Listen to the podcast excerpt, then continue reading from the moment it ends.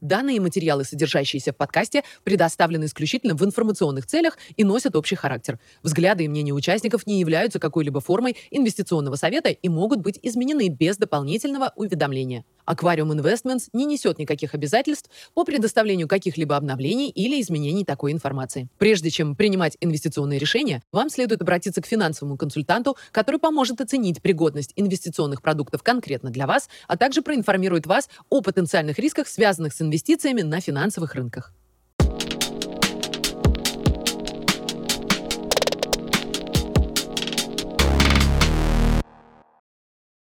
Привет всем! Сегодня вторник, 20 февраля, и мы с Никитой вновь записываем наш макроэкономический обзор.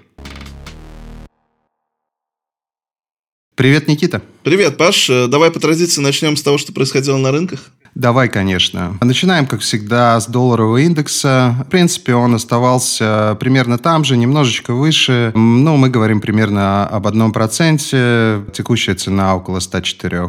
WTI, американский контракт нефти, около 80, 79, 50. Сегодня утром был рынок. Можно сказать, что пытаемся мы выше пойти. Опять удержали уровень в 70. Как, наверное, многие знают, я достаточно оптимистично смотрю на рынок нефти и думаю, что мы вполне можем увидеть уровни и сильно выше. Я лично ожидаю возвращения куда-то 85-90.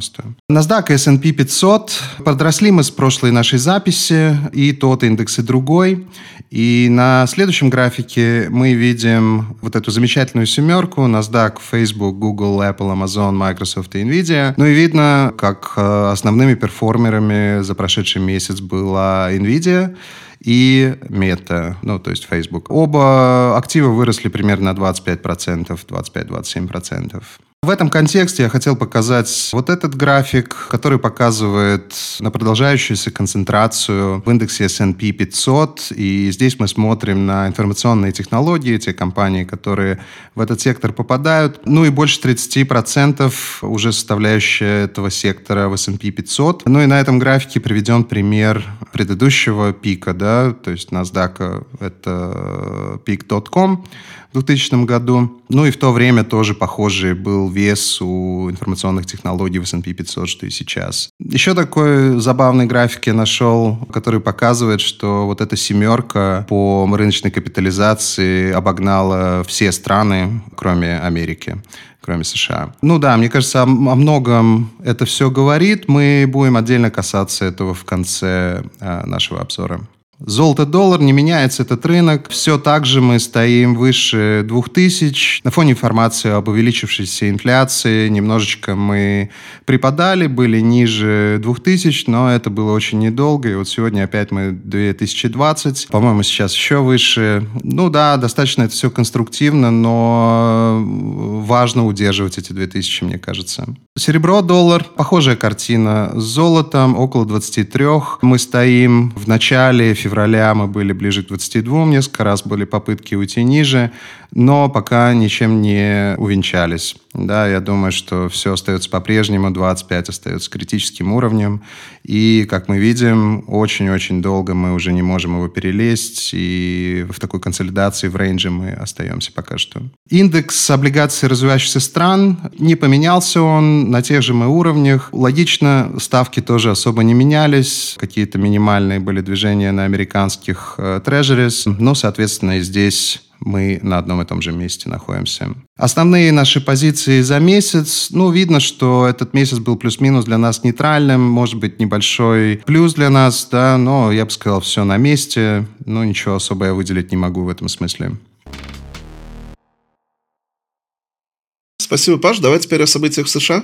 Давай, конечно. Было заседание Федерального резерва. Ставку, как ожидалось, не поменяли, но сама риторика выступления Джерома Паула была изменена. Можно назвать эту риторику истребиной. Паул в своей речи преуменьшил значение вероятности снижения ставок в марте. При этом рыночная реакция была довольно сдержанной. Особо ничего не двигалось вот именно в день заседания. Ну и все э, заявления Паула можно свести к тому, что Он говорил о сильном рынке труда, о том, что инфляция на верном пути и что все будет зависеть от экономических данных в будущем. Также Паул заявил, э, что на мартовском заседании, которое будет 20 марта, они будут обсуждать баланс Центробанка. Но, очевидно, это означает, что будут какие-то заявления о программе QT, я думаю, что объявят о ее завершении, ну, потому что особой логики снижать ставку и продолжать э, снижать баланс Центробанка, учитывая необходимости финансирования, довольно странно. Поэтому мартовское заседание обещает быть достаточно интересным. На этом всем изменились э, ожидания ставки. Особенно они поменялись э, после выхода данных э, по инфляции. Мы их коснемся. Ну и если сравнивать с предыдущим нашим выпуском, и если смотреть на год вперед, то ожидания снижения ставки уменьшились с 6 урезаний по 25 базисов до 4 примерно.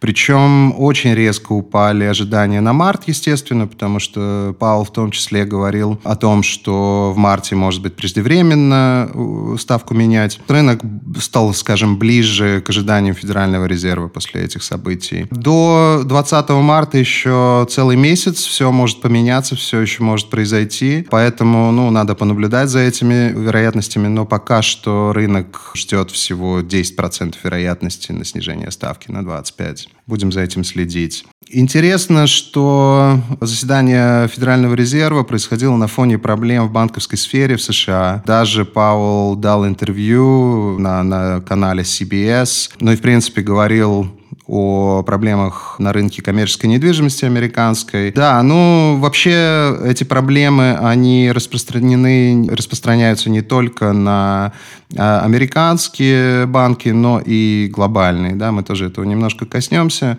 но, похоже, эти проблемы практически везде э, дают о себе знать сейчас. Также интересно, что в этом интервью Паул заявил о том, что федеральное правительство находится на невозможном, можно сказать, фискальном пути, и что долг растет быстрее, чем экономика. У нас будет несколько графиков, которые подтверждают эту гипотезу. И сказал, что мы одалживаемся у будущих э, поколений. Ну, э, очевидно, что не просто так он это говорит. Очевидно, что поведение фискальных властей, Конгресса его волнует. Ну, не знаю, может быть, таким образом он пытается как-то э, свою вину в том, что происходит, убрать трудно мне сказать. Также выступала Елен, э, министр финансов, и тоже сказала о том, что очевидные проблемы э, на рынке коммерческой недвижимости. Также она заявила о том, что э, ну, какие-то банки, может быть, и умрут, но в целом для системы это не проблема. Ну, не знаю, похоже, похоже на проблему. Насколько, насколько большую мы, наверное, узнаем скоро. Можем посмотреть на изменение кривых э, ставок. Как обычно, болотная линия – это ставки месяц назад, и сплошная зеленая – это сегодняшние ставки на 20 февраля. Ну и видно, что они практически не менялись, немножко подросли на той части кривой, которая начинается, ну, грубо говоря, с 6 месяцев. Но эти изменения, ну, я бы сказал, практически незаметные. Было несколько новостей про фискальные меры разные, да, то есть э, на фоне того, что происходило в Техасе, администрация Байдена запретила экспорт э, ЛНЖ, сжиженного газа. Много было по этому поводу разговоров. Например, представитель Exxon заявил, что это ошибка. В итоге Конгресс убрал эту возможность запрещать экспорт сжиженного газа.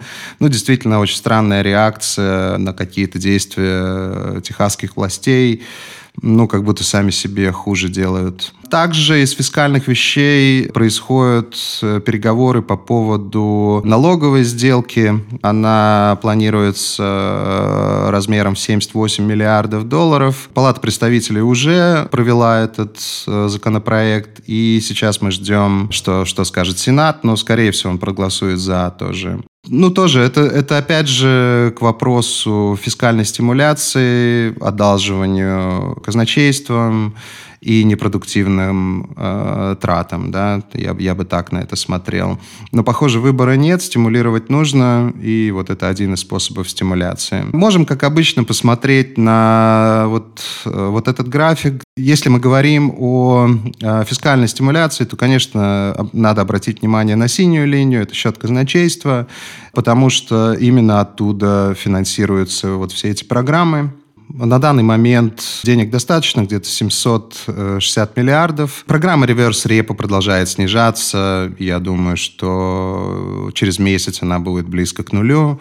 И, как мы много раз повторяли, в этот момент будет понятно, э, хватает ли этих денег и насколько. Также было запланированное заявление по планам финансирования, и э, ежеквартально это происходит. И, в принципе, э, казначейство сказало, что будет одалживаться меньше, чем рынок ждал. Ну, к примеру, ну, ну к примеру, во втором квартале ожидается одалживание в размере где-то 200 миллиардов долларов. Ну и вот на этом графике видно, это график э, из Блумберга от Ларри Макдональда, довольно известного автора и аналитика, всем рекомендую следить за ним.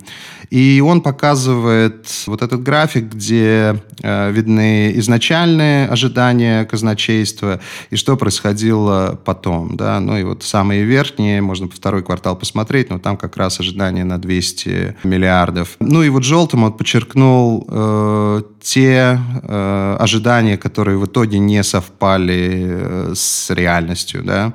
А, или больше, или меньше одалживались. Ну, то есть я к чему? А, большой вопрос, э, будет ли действительно это 200 миллиардов во втором квартале, если в первом нужно было одолжиться на 800 миллиардов. Ну, это вопрос, и, наверное, ответ заключается в том, какие будут налоговые поступления за этот период. Рынок повыше, акции я имею в виду, и, ну, можно ожидать, наверное, какого-то роста налогов, не знаю, трудно сказать. Да, если говорить про налоги, вот этот график я хотел показать. Вот э, из Фред мы его взяли. Ну и видна эта корреляция между S&P 500 и налоговыми поступлениями. S&P 500 это зеленая линия, и э, получаемые э, налоги государством это красная линия. Ну и очевидно эта связь, очевидно эта корреляция. Рынок подрастал э, последнее время, как я уже говорил. Ну и, наверное, налоговые поступления тоже подрастут. При этом стоит помнить, что S&P 500 э, последний год действительно э, рос довольно сильно, но если смотреть за два года, то мы, в принципе, на тех же уровнях, ну, может быть, чуть-чуть выше. И понятно, что по самым низам, ну, вряд ли все купили, соответственно, ну, вот сколько этих налогов будет, остается только гадать пока что. Да, возвращаясь к этому вопросу, кто же профинансирует э, необходимости Америки, ну, вот этот график от FFTT мне тоже показался интересным. Он показывает выпуски казначейством американским, это красная линия, которая продолжает расти, и синяя линия — это золотовалютные резервы глобальных центров центробанков, которые не растут с 2014 года. Ну, это к вопросу, могут ли внешние центробанки иностранные как-то помочь с этим делом, но и ответ, очевидно, нет. Не в тех объемах, которые необходимы. Ну и вот в продолжение этому здесь э, несколько графиков я постарался уместить на одной странице. Это графики, которые, в принципе, задаются тем же вопросом, у кого есть еще балансы для дополнительных покупок американских трежерис. Ну и здесь э, отмечаются моменты, например, э, в 2014 году изменили регуляцию, которую позволили банкам покупать больше, американским банкам имеется в виду, покупать больше казначейских облигаций. В июле 2014 года тоже регуляции позволили денежным фондам покупать покупать больше T-bills, да, коротких бумаг. В 2018 году пенсионным фондам тоже э, условия сделали такими, что им тоже стало выгодно, скажем, покупать облигации американские государственные. Ну и внизу график – это то, что касается индивидуальных инвесторов в Америке. Понятно, что рост ставки приводит к тому, что люди уходят из депозитов и покупают облигации просто сами. Они уже это все делают. Мне кажется, главный вывод этого, этих графиков в этом. И, опять же, могут, смогут ли что-то придумать дополнительно дополнительное не смогут. Ну, не знаю, но придумывать точно придется. А в контексте депозитов можно еще раз упомянуть вот эту Bank Term Funding программу, окно в Федеральном резерве, не падает, э, несмотря на то, что убрали вот этот арбитраж, о котором много говорили, да, ставки там уравняли. И мне кажется, что это лишний раз показывает на то, что стресс в системе остается, и эти убытки на казначейских облигациях на балансах коммерческих банков не пропадают. Да? То есть с этой проблемой приходится банкам справляться. Интересно то, что в марте, 11 марта эта программа закончится. Я так понимаю, что то, что уже в ней стоит, останется, но новые покупки Федеральный резерв делать не будет узнаем, посмотрим, но это тоже как будто нерешенная проблема. Точно надо за этим следить. Можем посмотреть еще раз на баланс э, Федерального резерва. Э, продолжает он понемножку снижаться, но все меньшими и меньшими темпами. Как я уже сказал, в марте можно ожидать э, каких-то новостей по этому поводу. Я думаю, что они, повторюсь еще раз, прекратят эту программу, потому что в ней мало смысла, мне кажется. Продолжает при этом расти убытки Федерального резерва самого. Опять мы смотрим на earnings remittances. Уже 150 миллиардов этот убыток и продолжает увеличиваться. Move индекс, индекс волатильности казначейских облигаций. Но, как мы говорили, ставки особо не поменялись, соответственно, индекс тоже на месте. 109.20 сегодня он был с утра. Напомню, 140 – это критический уровень. Ну, исторически мы довольно высоко, это тоже надо помнить. То есть волатильность сильно выше, чем э, в среднем обычно была, но э, критических уровней мы еще не достигли. Для этого должны быть большие движения. Как обычно, смотрим двухлетку и Fed Funds Rate. Остается двухлетка заметно ниже Fed Funds Rate. Я думаю, что так и останется. В этом смысле очень похоже на период 2005-2008 года. Тоже ходила она, тоже оставалась ниже Fed Funds. Но и в итоге после начала цикла снижения очень резко начала падать. Я думаю, что что-то такое э, можно ожидать и в этот раз. 2.10, 2.30 инверсии. Ну, с прошлого раза ничего не поменялось. 2.30 э, стоит около нуля, но все еще негативная. И 2.10 остается где-то минус 30 базисов. Ничего не поменялось в этом смысле. Пару слов про рынок коммерческой недвижимости. Ну, вот опять же тот же самый Ларри Макдональд комментирует тут твит о том, что у многих клиентов банков проблемы с оценкой вот этой коммерческой недвижимости. Ну, здесь говорится о дисконте в 30%. Действительно много таких кейсов, я много такого видел. Финансировать это дело никто не хочет, никто не понимает, сколько это стоит на самом деле. Ну, и полупустые стоят эти офисные э, здания.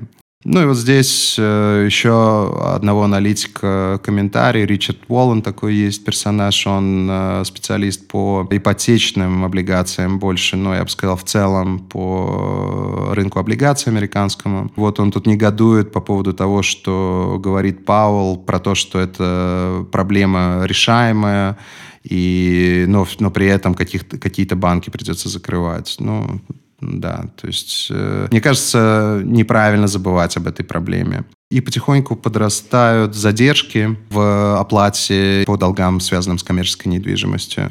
Ну, наверное, можно ожидать, что будет и дальше продолжаться эта тенденция, и задержки будут расти. Спасибо, Паш. Давай теперь э, посмотрим на экономические данные. Да, давай, конечно. Начинаем с занятости, как всегда. Ну и на этом графике, как всегда, мы смотрим на non-farm payrolls и household отчеты. Non-farm payrolls — это синяя линия, household — белая линия. Ну и видно, насколько они расходятся, да, то есть если non-farm payrolls показал прирост 353 тысячи, то household второй месяц подряд показывает негативные показатели, спад занятости. Очевидно, что в этом есть определенные проблемы. Но если копаться в этом non-farm payrolls, люди с работами на полную ставку упали, да, то есть количество этих людей снизилось, в то время как э, люди с частичной занятостью, у которых по нескольку работ, сильно выросло, да, то есть весь прирост – это частичная занятость. Это первое. Ну и здесь вот отдельно я хотел показать это номинальные значения полноценных рабочих мест то бишь на полную занятость. Да, ну здесь тоже вот интересно посмотреть. Здесь э, нет последних данных по занятости, это предыдущие месяцы. Но видно, как э, отличаются метрики non-farm payrolls и все остальные. Ну и здесь non-farm payrolls — это синяя линия, э, household отчет, красная линия, составляющая занятости в ISM services — это голубая линия, и зеленая — это ставка найма в отчете JOLTS. Да, ну то есть кто-то из них врет, очевидно, и ну, не буду комментировать, мне кажется, понятно, какой из отчетов неверный. Да, ну и в этом контексте можем посмотреть на сам этот э. Это вакансии рабочие, это белая линия, и синяя линия на этом графике – это э, пособие по безработице. В принципе, особых изменений нет, на том же уровне остались вакансии, но э, тренд, очевидно, к снижению. Вакансий становится все меньше, а пособия берут все больше. Но, опять же, э, сказать, что какой-то драматичный рост пособия по безработице идет, ну, такого сказать нельзя, но потихоньку подрастает. Подытоживая это все, еще один график от uh, The Mad King. И здесь мы видим красную линию, это Northern Payrolls, те же самые. И черная линия — это композитный индекс других payrolls. Ну и видно, как они расходятся, и видно, как исторически это не очень хороший момент. Да? То есть они должны как-то сойтись, соответственно. Ну, я бы ожидал ухудшения цифр по занятости в будущем. Инфляция, как обычно, смотрим. Много было разговоров про эту инфляцию. И здесь мы, как всегда, смотрим на э, потребительскую инфляцию, CPI. Это белая линия. Цены на импорт год на год. Это синяя линия. Экспорт. Это оранжевая линия. Фиолетовая. Это производственная инфляция год на год. Желтая. Это Owners Equivalent Rent. И бирюзовая. Это Zillow Index. Ну, картинка остается той же. Ждали ниже трех инфляцию потребительскую. В итоге она была 3,09 скажем так, она была чуть выше ожиданий, но рынок э, ждал другого. Особенно вопросы вызвали изменения месяц на месяц, потому что они были довольно высокие. И последнее время люди очень любят проецировать, ну, условно брать месяц на месяц цифру, умножать на 12 и говорить, что годовая инфляция может быть такой. Но это не очень научно так делать. А, потому что могут быть какие-то факторы именно в этот месяц, которые к этому привели, к этому росту. Не знаю, мне кажется, что Owners Equivalent Rent будет продолжать давить. Ясно уже, мне кажется, всем, что в начале лета мы достигли своего пика, вот если сконцентрироваться на желтой линии, и очень сложно себе представить, что она будет дальше как-то расти или, или что-то такое. Я думаю, что она будет снижаться. Импорт и экспорт остаются негативными, производственная инфляция остается негативной. Ну, то есть тоже это, это тоже верные признаки того, что мы увидели стабилизацию в инфляции, по крайней мере, пока, и пока энергетика не давит вверх. И в этом смысле я тоже хотел показать такой график. Это потребительская инфляция, а, оранжевая линия, синяя – это цены на нефть WTI, и белая – это бензин. Понятно, что одной из самых э, больших опасностей является резкий, ну, в контексте инфляции, естественно, является резкий рост энергетики. А пока мы этого не видим, как мы уже говорили, нефть э, остается в таком широком канале, 70-90 ходит, бензин как упал, так и не отрастает. Но мне кажется, что это критический момент в контексте э, потребительской инфляции. Если здесь мы увидим рост, но, в принципе, непонятно, что Федеральному резерву делать с этим, потому что повышение ставки никак не повлияет на цены на нефть и на бензин, как мы видели. Кейс Шиллер. Цены на дома год на год в крупнейших городах. Немножечко выше этот индекс 5,4 год на год э, изменение цен. Ну, можно сказать, консолидация на верхах продолжается. Но при этом сами продажи э, домов довольно плачевно выглядят. Это частные дома, здесь я показываю, One Family Homes. Суть, суть рынка американского недвижимости такая, что цены высокие, но сделок мало, и и об этом говорят ну, всякие операторы, в том числе мои знакомые. Это проблема, и, как мы уже говорили, может быть такое, что при падении ставки предложения появится больше, и таким образом цены припадут. Также, если говорить не о one-family homes, а multi-families, ну, по сути, апартаментах, то их предложение в этом году будет чуть ли не рекордным, что тоже, наверное, на цены повлияет. Такой еще заголовок я увидел от CNN Business. Ну, он говорит о том, что половина арендаторов не могут позволить э, себе заплатить аренду. Ну, наверное, это напрямую связано с теми фискальными попытками стимуляции, о которых мы говорили ранее. То есть мне показалось интересным, да, что даже при том, что цены высокие, что недвижимость стоит дорого, но это не помогает арендаторам вообще. Total Revolving Credit и э, ставка сбережений. Белая линия – это Total, Revolving Credit, синяя – ставка сбережений.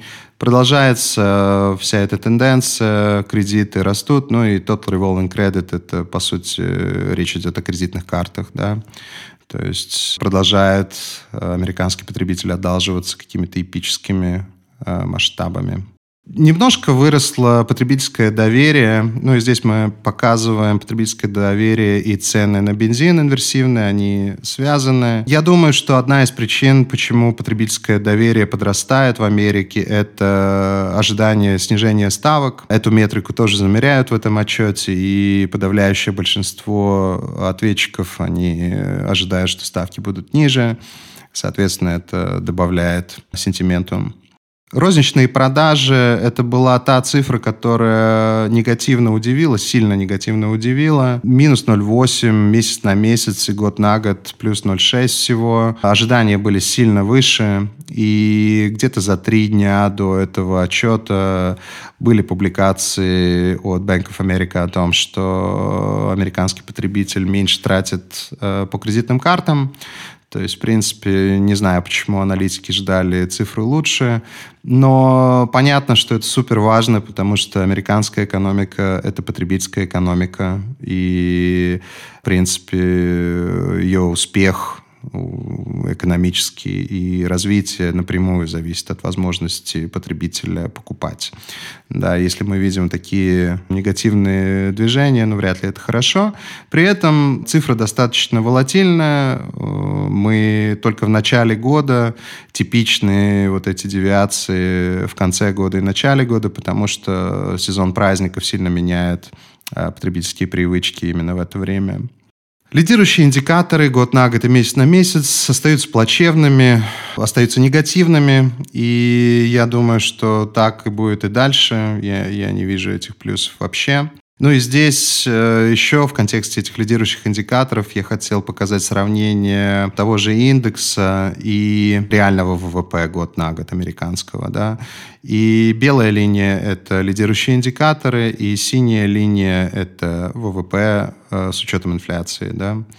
Ну, то есть стандартная эта цифра. Видно, что такие моменты бывали э, исторически, но они бывали прямо перед рецессией. Да? Это моменты вот здесь отмечены зеленым, синим и желтым. Это 2000 год, .com, 2008 год, Great Financial Crisis, как его называют, и 2020 год — это ковид. Каждый раз э, вот эта дивергенция, она как бы приводила к тому, что ВВП падал. Да, то есть, ну, не знаю, будет так в этот раз или нет, но история говорит, что за этим точно нужно следить.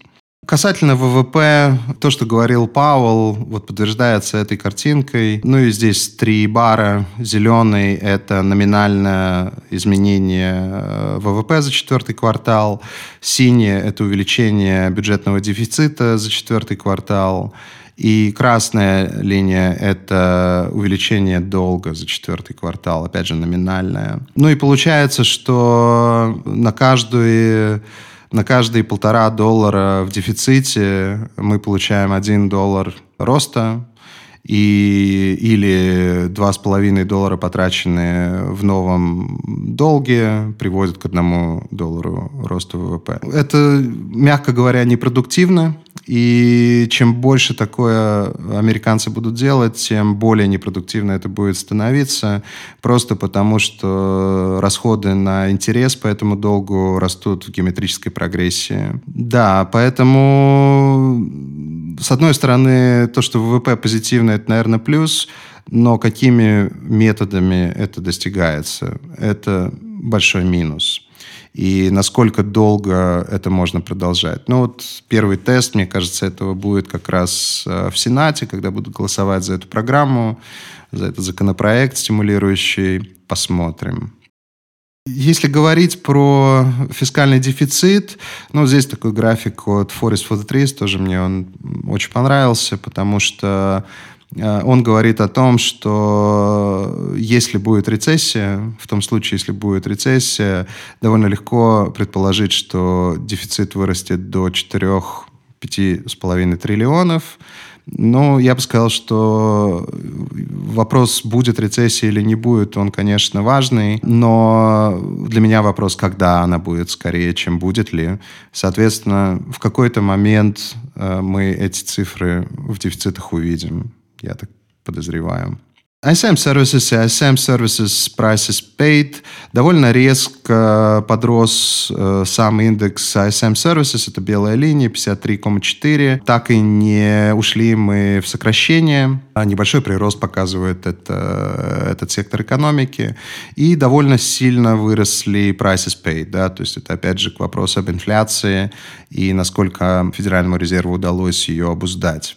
Похожая картина в ISM Manufacturing и ISM Manufacturing Prices Paid, но при этом остаемся мы в сокращении ниже 50 обе этих кривых. Довольно плохим был отчет Dallas Fed. Ну, тоже здесь э, мы смотрим на общую бизнес-активность и количество работников. Да. Обе этих кривых говорят о производстве. Ну, видно, как они снижаются. Это как раз э, про Техас. Ну, такое не очень хорошо. Оптимизм мелкого бизнеса, малого бизнеса. Опять мы ниже 90, недолго мучились. А опять оптимизм у малого бизнеса падает. Ожидания ВВП на следующий квартал. И, как обычно, мы смотрим Атланта Фед, Нью-Йорк Фед и Сент-Луис Фед. Ну, примерно они около двух, я бы сказал, два-два с половиной по разным метрикам на следующий квартал ожидания.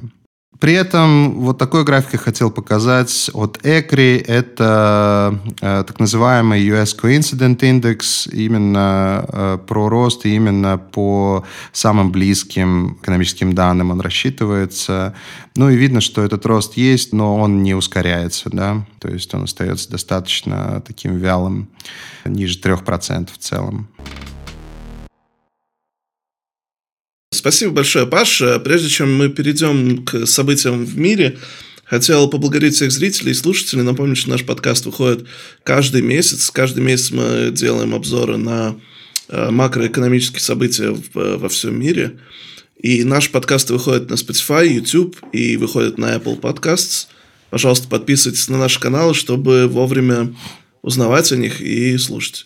Еще раз спасибо и переходим к событиям в мире. Да, давай начнем, наверное, с нефти. И, ну, здесь мы опять смотрим на WTI бренд, контракты э, долгосрочные с 2004 года. Что было интересного в этом смысле, так это то, что э, Департамент энергетики Америки вроде бы начал покупать обратно нефть э, в свой стратегический запас. Ожидается, что около 3 миллионов баррелей э, они купят в июне. Ну, 3 миллиона баррелей – это, конечно, слезы. И, но действительно этот запас немножко растет где-то на миллион или полтора он нет увеличился. Интересно было еще то, что Саудовская Аравия и конкретно Арамко заявили о, о том, что э, уходят от плана увеличить э, производственные мощности. Ну, можно по-разному это интерпретировать, но очевидно, что предложение будет меньше, чем могло было быть. И еще я хотел показать вот этот график это э, кривые во времени э, WTI, американского нефтяного контракта, сегодняшний и год назад. Зеленая линия – это год назад, 17 э, февраля 2023 года, и оранжевая линия – это сегодняшняя кривая. Но видно, насколько они изменились. Если раньше была ну, такая явная баквардация, когда дальние контракты стоят меньше, чем фронтальные, чем ближние, то это довольно сильно поменялось э, в текущей кривой, в оранжевой кривой. Мы видим, как начиная с 27 года цены практически флет, И для меня это довольно бычий сигнал, да, потому что для рынка нефти нет ничего более позитивного, чем контанга, когда цены дальние становятся выше, чем ближние. Пока этого еще нет, но мне кажется, что тенденция именно туда, и довольно драматично переоценились вот эти дальние контракты за год. Да, если год назад вы могли купить нефть на 33 год, там, условно, за 50, сегодня это цена 65, но в процентах это прям много. Я думаю, что эта тенденция будет и дальше увеличиваться, да, вот эта кривая будет дальше подрастать, и все ближе будет к фронтальным месяцам. Мне показалось это важным, также вот этот график, мне кажется, интересный в, в контексте запасов, да, вот этих остатков. Особое внимание стоит э, обратить на пунктирную линию слева, потому что она показывает, где мы сегодня и э, где мы в контексте предыдущих периодов, предыдущих лет. Но видно, что... И здесь глобальные запасы, не только американские. Но видно, что запасы на своих каких-то критических уровнях, ну, что-то похожее было в 2018 году в этой точке временной. Да, это тоже, конечно, для нефти позитивно, на мой взгляд. Из других новостей, конец заявили саудовцы, что вступили в БРИКС. Ну и здесь на этом графике мы видим падение экспорта нефти саудовского. Много раз мы отмечали то, что они снижают добычу, ну и вот фактически это можно посмотреть. Действительно, они ее снизили, как и обещали. Из новостей, связанных с БРИКС, можно отметить то, что Нигерия планирует продавать нефть в локальной валюте. ОАЭ заплатила Китаю в дигитальном дирхаме. И то, что Саудовская Аравия начинает импортировать мясо из э, Южной Африки после долгого-долгого запрета, да, больше 20 лет был запрет на эти транзакции. Ну, то есть, э, мне кажется, что очевидно, что страны БРИКС все больше и больше сотрудничают во всяких разных моментах и все больше торгуют в локальных валютах. Это, конечно, супер важно, и раньше такого не было. Пару слов про Китай, много разговоров про то, какие там проблемы. Несколько графиков я подготовил. Ну, самое главное, что можно сказать про Китай, это то, что, очевидно, они начали активно стимулировать свою экономику. Порезали ставку РРР, такая есть у них.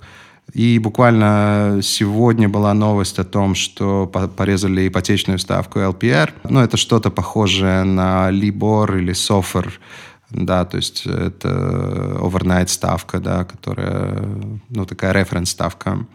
То есть не оставляют попытки простимулировать и есть такое мнение, что китайцы ждут момента, когда американцы начнут э, стимулировать активно, ну, то бишь снижать ставку, может быть, какую-то программу QE, чтобы запустить свою программу одновременно, потому что таким образом, э, скорее всего, влияние на кросс-курс доллар-юань будет меньше. В этом есть логика, но это гипотезы, да, я не знаю, насколько это правда но логично было бы так сделать. На этом графике мы смотрим на международную инвестиционную позицию китайскую. Ну, по сути, это говорит о том, что у китайцев э, активы за рубежом намного больше, чем у иностранцев э, китайских активов. И, конечно, это большой плюс в случае каких-то проблем, потому что ты можешь просто репатриировать свои, ну, продать иностранные активы, репатриировать эти деньги обратно, как бы использовать их для стимуляции. Да? Ну, в основном это активы э, американские трежерис, но и стоки какие-то есть, и наверняка какая-нибудь недвижимость, какие-то прямые инвестиции, да, но сам факт, что запас у Китая довольно большой. Ну и несколько графиков я хотел показать таких э, агрегаторов, можно их так назвать. Эти два, очевидно, показывают на то, что рынок недвижимости и вот все проблемы, о которых э, все говорят, и мы в том числе, э, продолжают давить на общий рост китайской экономики. То есть не бесследно это все прошло. И здесь мы видим состояние э, с инфляцией, да, то есть по, по, по сути мы видим дефляцию в китайской экономике. Ну, хорошо это или плохо, это вопрос отдельный, наверное, философский. Ну и последний график про Китай, это о том, что ну, на фоне всех вот этих санкций, запретов на экспорт в Китай критических э, технологий, похоже, что Китай активно э, импорта замещает это все дело. Правый график это очевидно показывает, насколько сильно подросли инвестиции в эти сектора в Китае. Пару слов буквально в завершение про про золото. Были большие снятия физического золота с шанхайской биржи. Ну и видно в историческом контексте, что последний раз такое было, такие объемы забирались в 2015 году, в 2016 ну, это было за несколько месяцев до очень сильного роста золота. Делать какие-то выводы из этого а, или нет, дело каждого, но для меня это довольно сильный сигнал того, что спрос большой, да. А, ну и здесь я хотел показать э, золото в разных валютах, тоже от Crescat Capital такой график. Я много раз говорил о том, что золото – это валюта, а не сырье. Чтобы его оценивать, нужно думать о нем в контексте разных валют. Да? Ну и видно, как здесь против евро, против э, английского фунта, юаня, австралийского доллара, японской иены, корейской вон, корейского вона. Везде золото подрастает достаточно драматично. Обещал я пару, пару слов сказать про проблемы на рынке коммерческой недвижимости не только в Америке, ну и вот здесь график, который показывает э, падение облигаций одного из таких банков, которые э, пострадали от этого в Германии я не могу выговорить, это фонд Брифбанк, называется это, это, этот институт. Но на самом деле были проблемы и у других. Были э, новости из Южной Кореи, из Швейцарии, из Японии, из Германии, и все они связаны э, именно с коммерческой недвижимостью. То есть как будто этот вирус, проблемы этой распространяется и дальше. Да. Спасибо большое, Паш. Э, давай перейдем к вопросам. У нас несколько вопросов от наших э, слушателей и зрителей. Хотел еще раз поблагодарить всех за то, что присылаете нам наши вопросы. Нам очень нравится на них отвечать. Присылайте нам еще. Э, теперь перейду к первому вопросу от Евгения. Золотодобытчики на дне лежат, хотя золото у хаев. Получается, что сейчас даже 2000 за золото недостаточно для хорошего профита для, при добыче. Ну, получается, что так, да. Тут мне нечего добавить. Эм, эм, ну, это единственное логичное объяснение. Э, ну, можно сказать, что золотодобытчики исторически довольно волатильные по своей природе, поэтому, ну, как бы, мне кажется, неправильно проецировать высокую цену на золото относительно на эти стоки и ожидать, что они обязательно должны подрастать. Да, но мы держим, мы держим золотодобытчиков всяких разных. Наверное, еще наивно полагать, что добыча золота станет легче в ближайшее время. Ну да, не станет. Угу. Тоже там, там, там э, очевидные недоинвестиции в этот сектор. И ну, э, если, например, ты шахту эту закрываешь, ее вот за день не открыть обратно, да, это прям годами нужно восстанавливать и много недоинвестиций там. Ну, понятно, что цена влияет, да, то есть я думаю, что если цена на золото будет, там, не знаю, если говорить про североамериканских золотодобытчиков и, и представить себе цену, там, не знаю, 2,5-3, ну, я думаю, что они будут очень прибыльные. Если резко, так резко прибыльные. То есть такое. Спасибо, Паш. Следующий вопрос от Максима. Спасибо за обзор. Насколько вероятной вы считаете конфискацию активов ЦБ РФ и как оцениваются возможные последствия от нее? Ну, это вопрос, наверное, к юристам, а не ко мне. Мне трудно вероятности оценить. Ну, если три года назад я бы сказал, что вероятность там близка к нулю, но сегодня, очевидно, эта вероятность есть. Это уже о многом говорит. А, ну, какую-то цифру назвать я не могу, непонятно, как это считать, но точно больше, чем ноль. Последствия, последствия плохие у этого всего. Потому что, на мой необразованный в юридическом смысле вкус, это условно легально. Ну, как-то надо очень постараться, чтобы международное право это оправдало, да. То есть, ну, понятно, что есть э, возможности обратных действий тоже со стороны России Какие, я даже не буду предполагать, но они точно есть. И, конечно, есть последствия дальнейших исков, э, и они могут длиться там десятилетиями. Я надеюсь, что до этого не дойдет, э, потому что ну, это довольно бессмысленное мероприятие, на мой вкус. Ничего это не даст и создаст кучу проблем. Катастрофические последствия от нее. Ну, это большое слово, катастрофические. Не знаю. Ну, точно будут. Спасибо, Паш. Э, следующий вопрос. Спасибо за выпуск, как всегда интересно. Мой вопрос на следующий выпуск. Насколько вы считаете перекупленные акции NVIDIA, есть ли смысл входа по ним в шорт-позицию на текущий момент? Спасибо. Да, спасибо за вопрос. Я даже подготовил э, несколько графиков, иллюстрирующих э, ответ. Да, и мы начнем с графика самой NVIDIA. Вот он. Текущая цена 726. Ну и вопрос нам задавали месяц назад. И с тех пор э, она выросла еще на сколько? На 25-30%. Да? То есть, если бы я отвечал месяц назад, то очевидно и сказал бы, что э, входить в шорт хорошая идея, то сильно прогадали бы мы. Ну, э, мне кажется, что перекуплено сильно, и перекуплено сильно по метрикам, ну, таким объективным. Компания достигла капитализации почти 2 триллиона уже, она там третья, по-моему, по размеру стала. Даже больше, чем Alphabet, и у Alphabet, ну, как бы драматично отличаются э, показатели доходов и прибыли. Ну, к примеру, у Alphabet прибыль за 2023 год больше, чем все доходы NVIDIA, к примеру. То есть что это значит? Это значит, что рынок закладывается на то, что будет драматичный рост дальнейший у NVIDIA. Он, он действительно большой.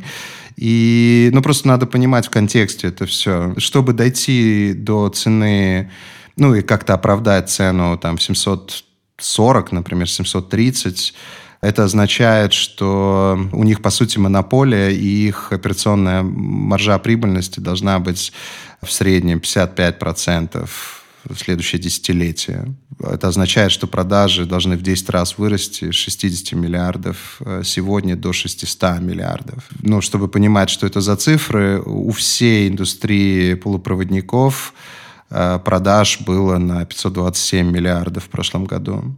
Может ли такое быть? Ну, наверное, все возможно, но это подразумевает, что конкуренты спят, ничего не делают и отдают рынок на съедение NVIDIA. Я, честно говоря, сомневаюсь, что так будет. Еще я хотел э, показать несколько графиков с этим связанных. Ну вот здесь вообще иллюстрируется ну, композиция S&P 500, скажем, да, доминирует, опять же, вот эти семь стоков, основных. Все остальное сильно-сильно меньше.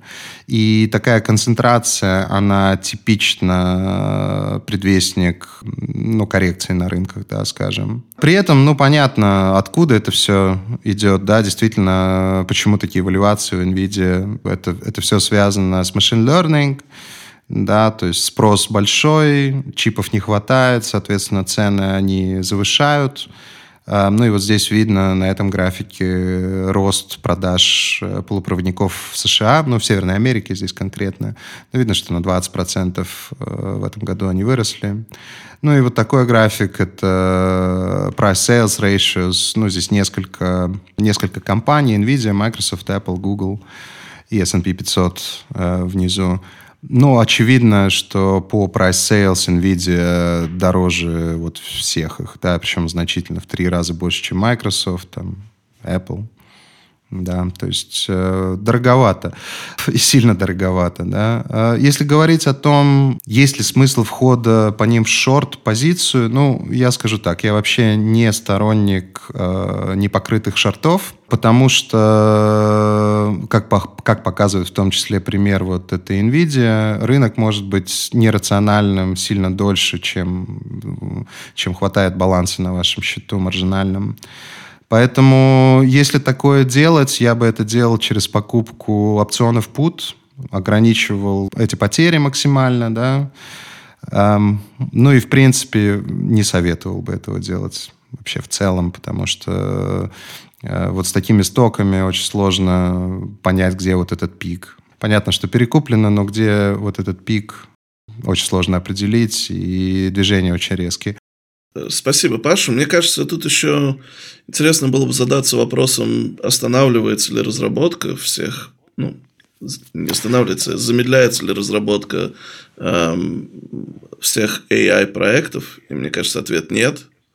И пока это да, я думаю, вверх, нет. то э, немножко сложно ожидать сильного как бы, снижения всей это. Кроме того, на рынке есть много других э, э, производителей и разработчиков полупроводников, таких ARM, ARM, э, которые тоже растут. Угу. И мне кажется... Ну, так как NVIDIA, они не растут, но... Да. Ну, да. Эм, не, ну, понятно, что спрос будет оставаться, ну, ни, никуда он не денется, mm-hmm. этот спрос. Ну, просто сам этот чипсет может стоить разных денег, знаешь. Еще вот такой я график забыл показать, да. Э, Еще вот здесь э, показана NVIDIA и весь энергетический сектор S&P 500. Ну и видно, э, что NVIDIA больше, чем все компании в энергетическом секторе S&P 500, при том, что прибыль у NVIDIA 19 миллиардов, а у сектора 147 миллиардов. Ну, то есть тут же не вопрос, Никит, спрос есть или нет. Тут вопрос, компания адекватных денег стоит или нет. Ну и очевидно, что единственный способ оправдать эту валюацию – это представить себе драматичный рост этого сектора дальше. И вот ключевое слово «драматичный». Да? Ты говоришь, спрос остается, ну да, проекты будут развиваться однозначно, но это не имеет отношения к валюации компании. Это разные вещи. Спасибо большое за ответы. Давай теперь перейдем к обзору портфеля. Как обычно, portfolio.qrm.com, логин QRM, пароль QRM. Очень коротко. В принципе, как мы вначале видели, очень похожи все эти уровни. Особых изменений не было. Ну, да, мы, в принципе, там же. Э, посмотрим э, за месяц, как всегда, 19 января. Ну, небольшой прирост около процента, процент полтора. Э, сказать, что-то добавлять здесь я не вижу смысла, э, потому что ничего особо и не произошло. Да? То есть банды на месте, акции что-то выше, что-то ниже, то, что мы держим. Металлы э, тоже особо ничего не показывают. Ну, то есть э, спокойно получаем наши дивиденды, купоны и продолжаем позиционироваться на рынках металла, нефти и так далее. Я думаю, что март э, будет, скорее всего, суперинтересным. Э, всех призываю за этим следить, потому что много будет всяких э, завершений программ, вопросов и ответов, то, что мы много говорили про рынок недвижимости коммерческой, все эти вещи, э, я думаю, к концу марта будут более очевидны, более явными. И, естественно, мы в следующий раз их тоже обсудим. А всем большое спасибо за то, что смотрите, задаете вопросы, и это все очень приятно. А, если вы дослушали до этого момента, призываю подписаться на наш канал и вовремя э, узнавать о новых выпусках. Спасибо, до следующих встреч.